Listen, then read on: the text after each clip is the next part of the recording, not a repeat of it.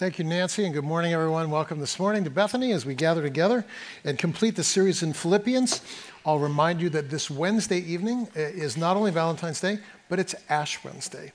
And so we do have a service here uh, as we enter into the Lenten season, and then next Sunday we begin a series on Psalm 23, which I'm very excited about as we walk together through that time. So let's take a moment, we'll pray together, and then we'll look at the scripture. Father, thanks that we can gather here this morning. Thank you so much that you desire to teach us and shape us to be people of contentment, uh, out from which flows uh, nothing less than your life, Father, your joy and hope and mercy and generosity, flowing out of that source of you into our world. And I pray, Father, that you'd speak to each of us now by the power of your Holy Spirit, giving us ears to hear, hearts to respond, shaping us to be people of both contentment and hope. And we'll thank you for it. We pray in Christ's name. Amen. Uh, all of humanity's problems stem from our inability to sit quietly in a room alone. That's a quote from Blaise Pascal, who was, a, I think, a scientist of some sort, but also a bit of a theologian, actually our inability to sit quietly in a room alone. There's a group of research uh, psych students at University of Virginia who were doing a study. They hadn't heard of this quote, but this, their, their study was this I wonder how well someone could sit quietly in a room alone. They were asking that question, and uh, so they had gathered participants in their study, men and women. And if you picture, uh, someone comes in and there's a room, and there's nothing in the room but a chair and they're invited to sit in a chair for 10 minutes quietly, just with their thoughts. The only other thing in the room is a button that they can push, and if they push, if they push the button, they get, they get shocked, actually. So uh, picture the study. You come in, you sit in a chair, uh, there's nothing in the room, the, the participants say, What's that button? And the researcher says, Do you really want to know? Yeah, I really want to know. They push the button, it's a painful shock. Like it really hurts. And then the researcher says, uh, Would you be willing to pay money to not be shocked again? Everyone said, Absolutely. I don't want to be shocked again. So now the study begins. This is what they found.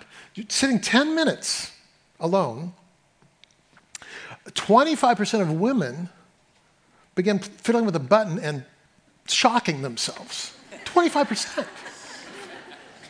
Now, study gets even more interesting. 70% of men did the same thing. 70%. That's, its whole, that's a whole sermon series right there about gender identity and all kinds of things, but we don't, that's not this, this morning the point. The point this morning is simply to say it is immensely difficult for us to be content simply in ourselves. Really a challenge.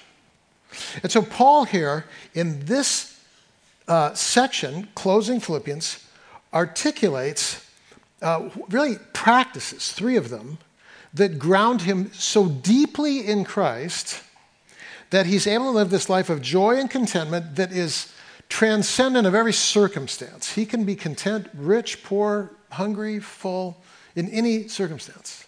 So, what are the three practices? That's what we're looking at this morning. They're simple. Paul says in this text, I learn, I receive, and I rejoice. Three things.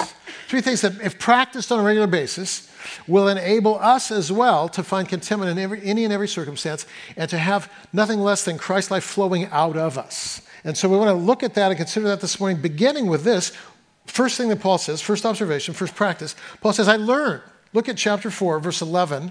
Um, Not that I speak from want, I have learned to be content in whatever circumstance I'm in I know how to get along with humble means and how to live in prosperity in any and every circumstance. And then he says again, I have learned the secret of being filled, going hungry, having abundance, suffering need. Twice Paul says this I have learned. And what has he learned? He's learned uh, contentment. And so I have three observations for you here regarding contentment because Paul is learning about contentment. First observation, very simple. Without contentment, we are ever in pursuit of something out there. Does that make sense? Like until I'm content, I, I tend to have a paradigm through which I live my life that says, uh, I've got another, I've got to conquer another mountain. I've got to, I've got to climb higher. I've got to go faster. I've got to, I've got to make more money. I need more security. I need lower blood pressure. I need whatever it is that I need. And, and, and many of us are this way. I have a, I have a ski app when, so when I ski, I flip this thing on and it tells me how far I went and the steepest slope and how fast I went. And it, it keeps track. I have years now of record of this, right? And it's fun to a point, but it actually becomes an unhealthy obsession, right? And my wife will be skiing with me and we'll be, you know, going up and I'll, I'll pull out the app after a run down and I'll go, oh man, I only went 45 miles an hour. I want 50. I want 50. And it, it's beautiful out and it's fun and it's enough. And it's not enough. I must have more. Uh, do you understand what I'm saying? So, Paul is saying here look, uh, without contentment, we're ever in pursuit of something else. And if you, once you meet a goal, then what do you tend to do? Raise the bar yet again, and yet again, and yet again. This is an exercise in uh, futility, is what Paul is saying. And in fact, James says it this way very practical and somewhat indicting when he just kind of flies above culture in general and says, hey, what do you think is the source of all quarrels, all conflicts? Here's what it is it's the war that is being waged inside your own humanity and your members. What does that mean? This is what it means you want and don't have. So you go after it. You want property, you don't have it, you go after it. You want what somebody else has, you don't have it, you go after it. You want a job, you go after it. you and Paul is saying here, and James, there's a danger in so perpetually going after the next big idea, the next big thing, that we are unable to live content in this moment right now, sitting in a chair. so without contentment, we're ever in pursuit, and that's a problem, actually. Second observation contentment must be learned. Twice, Paul says this I've learned the secret. It, the, the phrase shows up, I've learned the secret twice. And, and actually, the phrase is legitimately translated this way I have been initiated into the secret of contentment. How many have participated in an initi- initiation in here? Anybody in the room? Like in a, in a dorm or in a, you know, whatever, an initiation. Well, here's the thing about initiations. Initiations are always rooted in what? Experience. They're always rooted in experience. No one, uh, uh, hey, welcome to the dorm, sign this agreement. That's, an initi- that's not an initiation. An initiation is you're naked and locked in the elevator and somebody pushes every button and then you have to be embarrassed. That's an initiation, right? So initiation is a thing like I like I can't until I experience it I'm not transformed. That's what Paul is saying here. So here what is he saying in this text? He's saying I've learned the secret. I've, in other words, Paul is saying you only learn to live well in the midst of hunger when what? When you're hungry. It's the only way you can learn. You only learn to live well in the midst of cold when you're cold. You only learn to find contentment in prosperity or poverty by experiencing prosperity and poverty. And so the takeaway here, so beautifully articulated by the poet Rainer Rilke, is this let everything happen to you. Like, don't be afraid. Don't live an insular life whereby, like, the, the, the primary paradigm of your life is to avoid suffering. Don't do that. The primary uh, goal of your life is not to avoid suffering. The primary goal of your life is to live faithful. And when you live faithful to your calling, understand that that fidelity will at times lead you to, to poverty, at times uh, uh, to wealth, at times to health, at times to sickness, at times to popularity and, and notoriety, at times to being vilified. Don't worry about it. Just live faithfully. Have this one goal to follow Christ closely and do the will of God, and that will take you places you would never have chosen. And yet, in those places, you will learn things that you can't learn without going there. This is why, as a pastor, I can say to you, many people have said to me, I would never, ha- I would never wish cancer on anyone, but I'm thankful for what God did in me in the midst of cancer. I would never wish that anyone would go through divorce, but I'm thankful for all that I learned, for all that God taught me. Yes, it was difficult. Yes, it was the depths. Yes, it was dark. And I clung to God as never before. Does this make sense to you? And so God is saying, look, don't, don't think that the insular life is the richest life possible. And also, you don't have to go looking for suffering. Just know that in living faithfully to God, suffering will find you. And in living in a fallen world, suffering will find you. Aging will find you. Betrayal will find you. Fine. What is God teaching me here? uh, when I was studying architecture, there's this kind of camaraderie among the students. It's a competitive program down in California, Cal Poly. One of one quarter, I had to make a, a, a like a different creative project every week, and make a, um, a folder of these projects. And, and so I had this, and it would, it would serve me well later in like career paths and that kind of thing as part of my resume. And uh, a year later, somebody wanted to borrow the project because they had the same class and they didn't know exactly what was required. And they literally cut stuff up in my project and stole it and used it in their project. And so I went to retrieve my little portfolio and it was annihilated, right? Like this is a, this is a great moment for learning contentment. Do you understand what I'm saying? Like, would, would I choose this? No. Did I want to kill this person? Yes, for a moment I did. And, and at some point, like I have to, I have to learn how, I, I can only learn how to respond to being treated unjustly by what? By being treated unjustly. There's no school other than the school of life. That's what Paul is saying. I've been in, not, I've learned contentment theologically. I've been initiated into contentment. How? Cold, hungry, beaten up, in prison, wildly popular at times as well, at big parties and banquets, full, hungry, all of it. and, and when I've experienced all of it, I begin to see, ah, you know what matters most? And now I've learned it. So, so contentment must be learned is the second thing. Without contentment, we're ever in pursuit. Contentment must be learned. Third, the most profound source of contentment, intimacy with God. I mean, there's no question. Psalm 42 1. Like the deer is thirsty for water, that's how I'm thirsting for you, says David. Psalm 63 1. My soul thirsts for God. Psalm 62 1.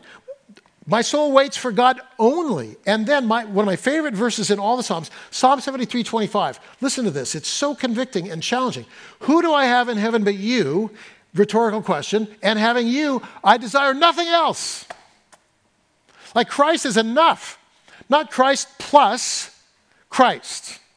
I, that's powerful to me.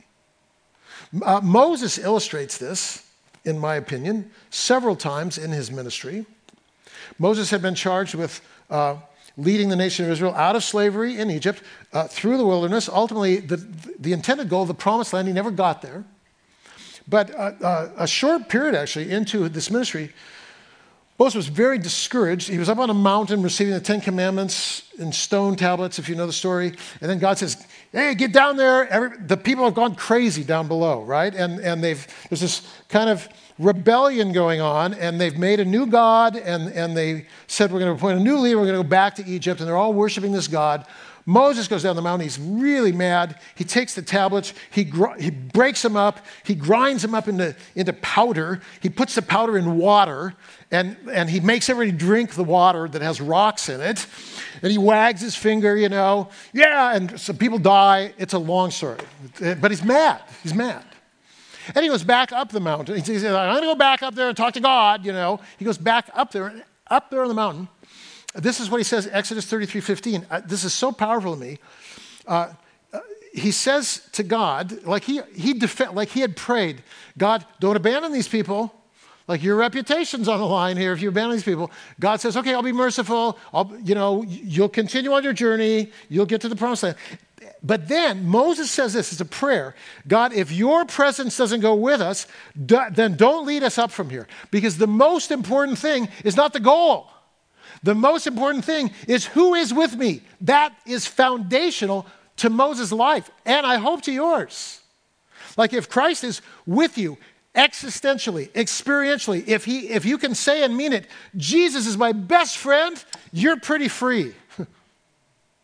and that's Moses. Like, he doesn't need, you know, Maslow's hierarchy of needs? At the top is what?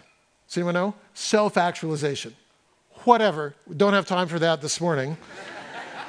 I'd challenge that, but we'll do it later, okay? That's at the top. What's at the bottom of the thing? Does, does anyone remember? Hey, the basics, man food, shelter, clothing. You don't have that, you don't have nothing. So it starts there. I, this is, I would say, no, it doesn't. go one step deeper. Like, what really is bedrock? Who do I have in heaven but you? Having you, I desire what? Nothing else.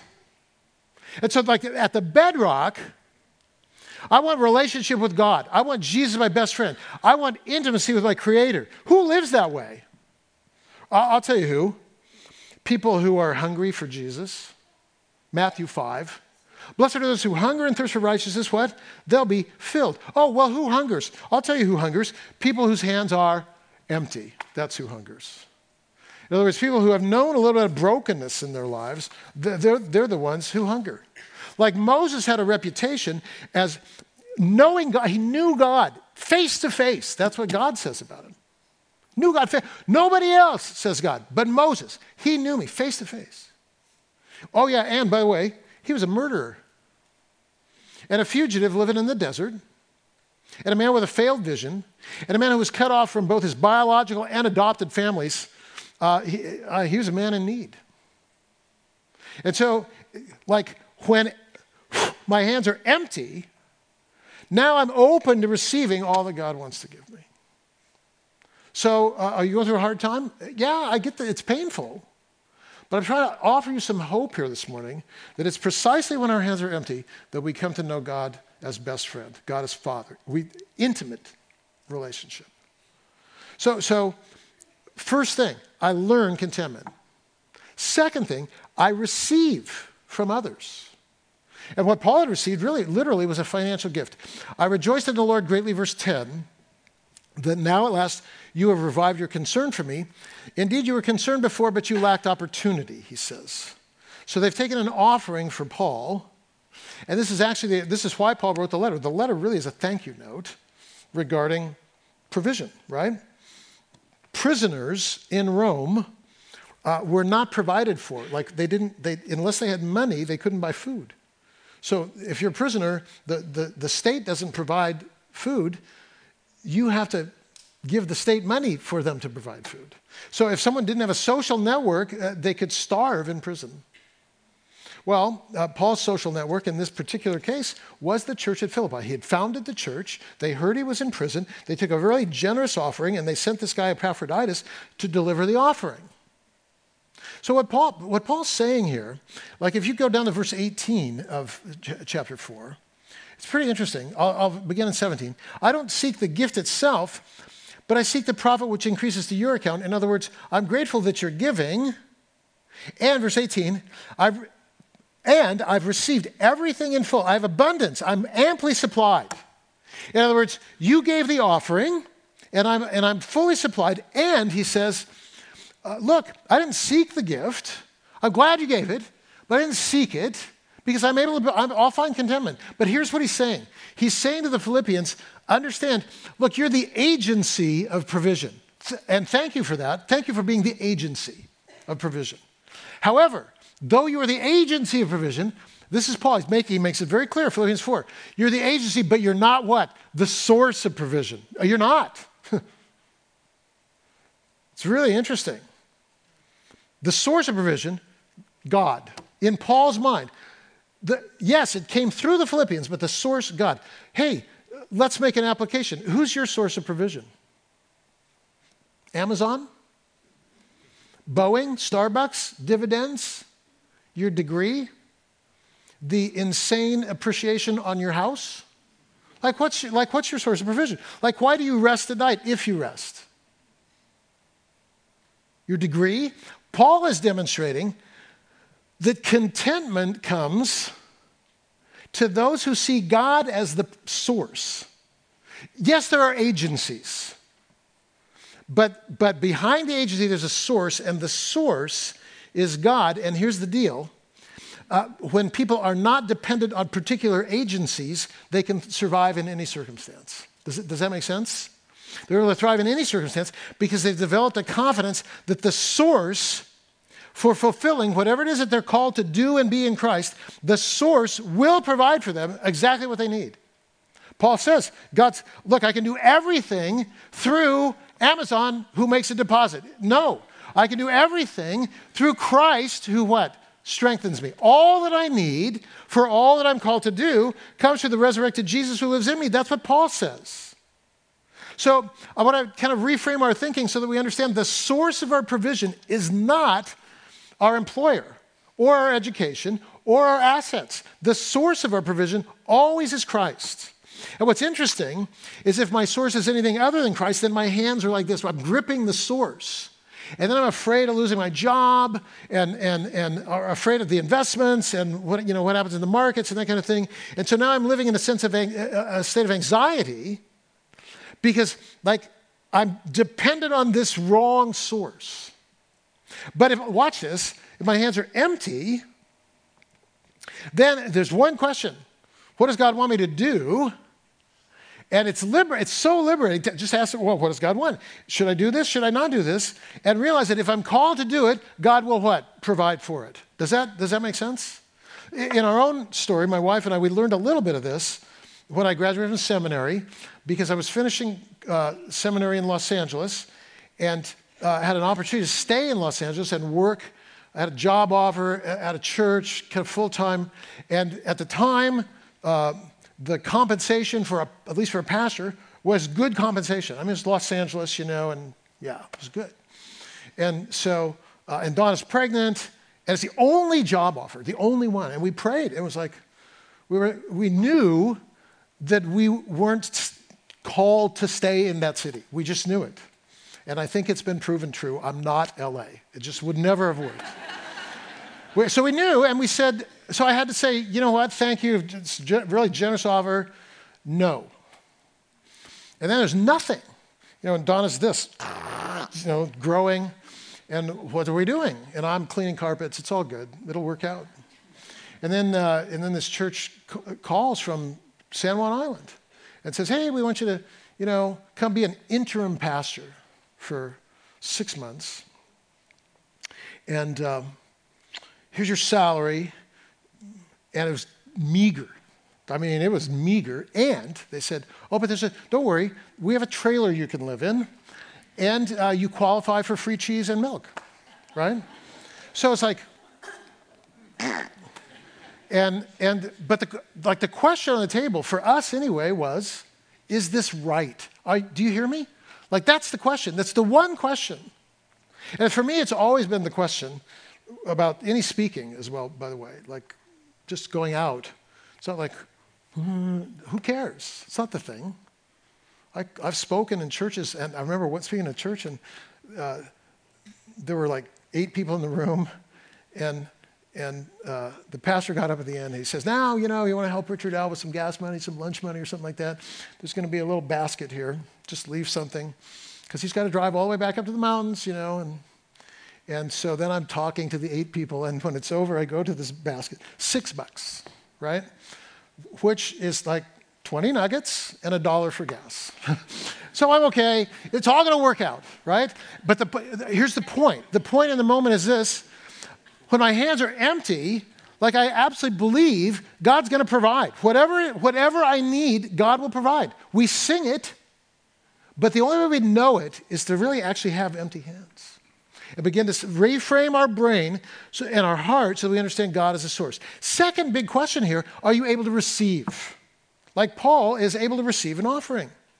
And Paul has a paradigm. He articulates it most clearly in 2 Corinthians 8. But his paradigm is this look, all of us throughout our life will vacillate, even moment to moment, between being what? The giver and the receiver. All of us will, you need to learn to give and give generously. But Paul says in 2 Corinthians 8, when you give generously, tomorrow someone else will give generously to you. And so often our paradigm is, oh, I'm afraid to give generously because I, am not inclined to receive, and so I don't give, and then I don't receive, and then I'm isolated. But if we give generously and learn to receive generously in humility, the receiving is as, is as transformative as the giving, is what Paul is saying. And so he's saying, Look, I'm receiving this gift with gratitude from you. Thank you for your generosity. Another day I will give. And in fact, Paul is actually giving in the letter, he's giving in a different way. And so there's a giving and receiving that, that, that, that needs to always happen. Um, some of us in the room, having grown up in kind of this Western individualistic paradigm, have a very difficult time receiving. And actually, the further west you go in the United States, the, the greater we are, you know, self made and independent. And a little bit the further north as well. And so, oh, by the way, where are we? Northwest. There's nobody more independent than us. So, and that makes it very difficult for some of us uh, to receive. And I'm not just talking about money here. I'll share with you one story.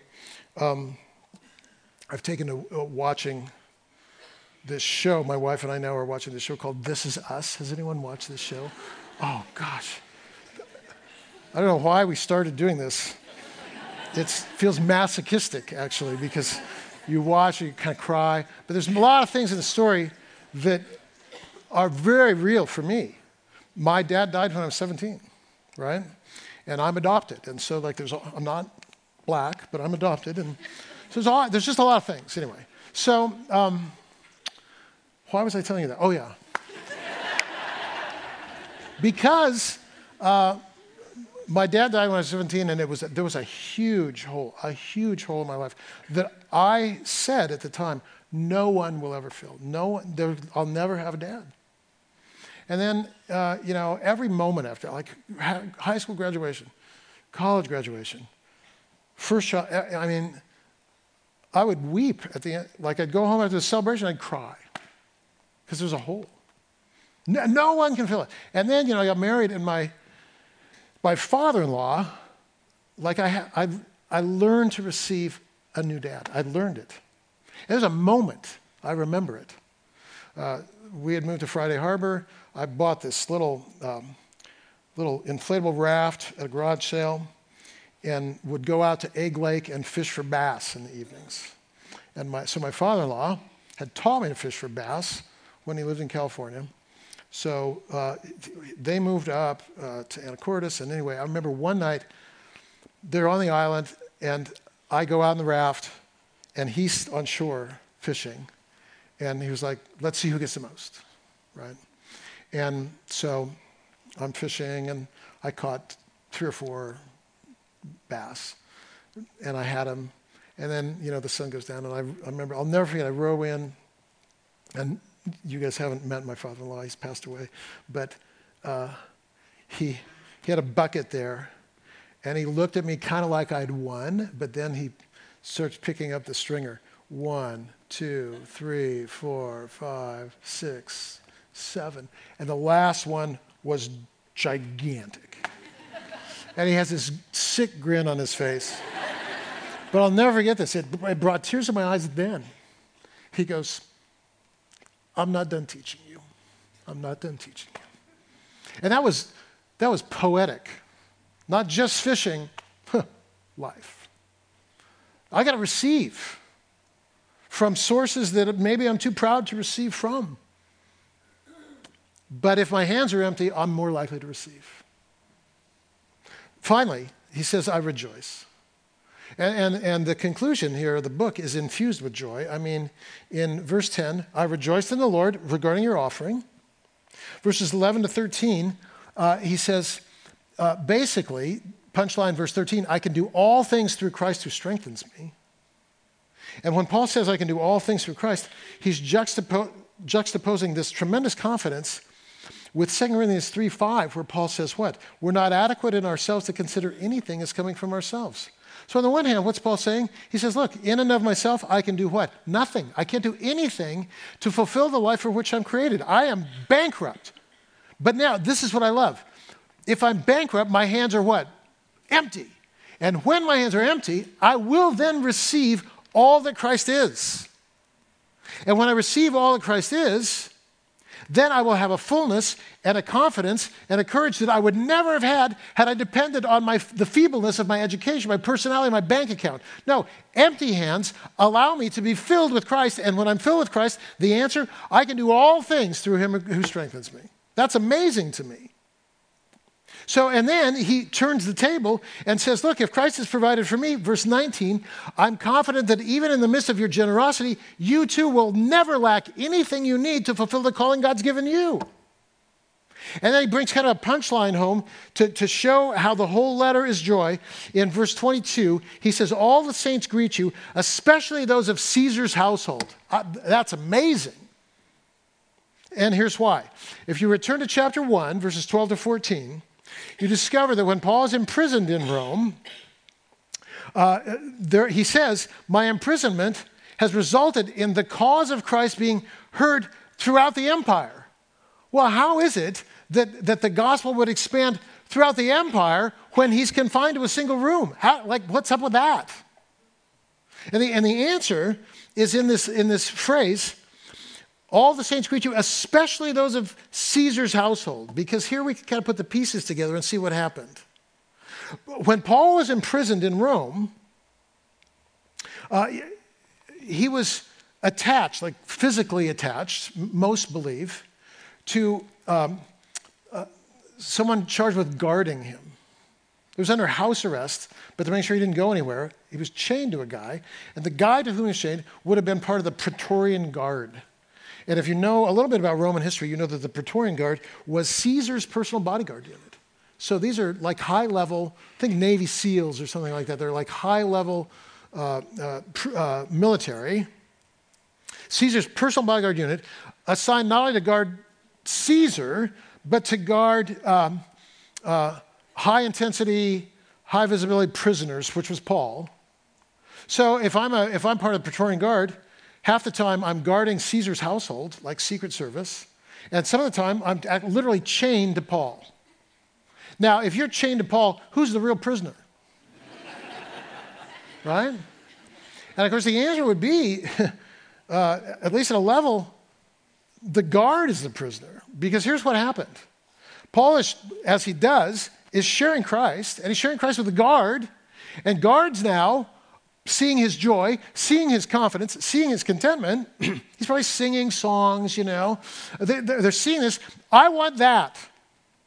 And, and, and, now they're coming to Christ, and, and now they're assigned to Caesar's household, and they're sharing Christ in Caesar's household, so that when Paul writes his final note, he says, Oh, by the way, uh, the saints in Caesar's household greet you. The gospel has extended to the highest office in the land. Why? Because I'm in prison. Boom. And in this, what does Paul say? I rejoice. Wow. Really? Rejoice? Paul's life didn't turn out in any way what he'd envisioned. Uh, pay attention.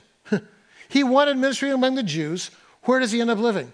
Uh, uh, ministry to the Gentiles. He wanted to be well received wherever he went, as we all do.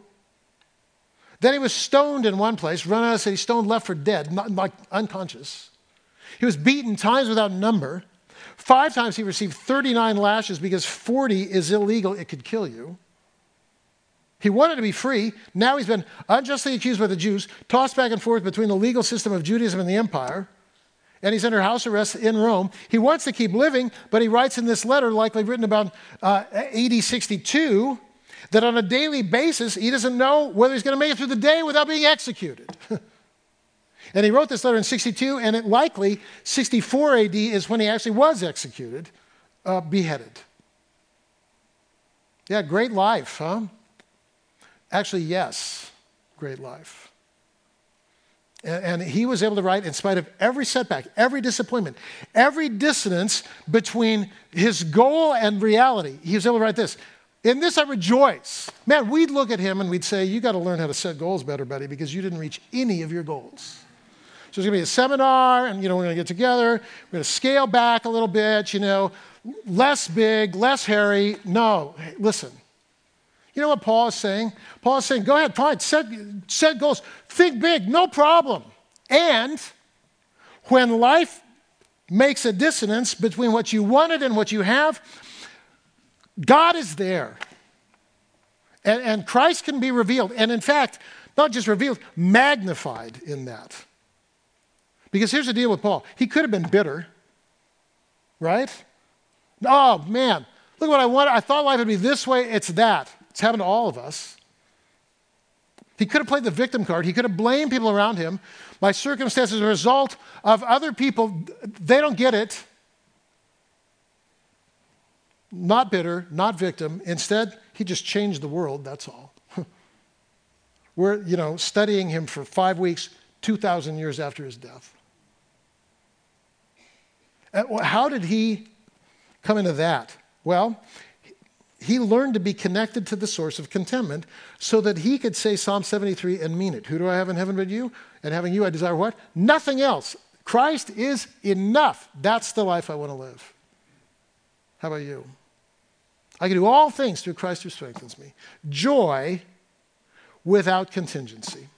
You know, in your bulletin, uh, there's a thing down at the bottom where it says response. You read Philippians 1:18 and it says, "My unsought situation." Paul had many. Wanted to minister to Gentiles, didn't. Wanted to be well received, wasn't. Wanted to be free, wasn't. Wanted to live a long life, didn't. I'm just going to ask you this morning what's your unsought situation? Like, what, what is in your life right now that you would not have chosen? Aging parents? A child wild? A health issue? A money issue? A commute issue? A housing issue? An addiction issue? Like, what's, you didn't want it. I was just going to ask you, would you name it on here? My unsought situation? And then here's the deal there's a prayer following. After you've named it, here's the deal. Thank you, God, for how you can use this for more of Christ to be formed in me. Teach me to rejoice in your capacity to reveal life even here in the unsought situation. Amen. Uh, we're going to, in a moment, we're going to receive the offering at the end. Because this was a sermon generosity, we receive the offering at the end.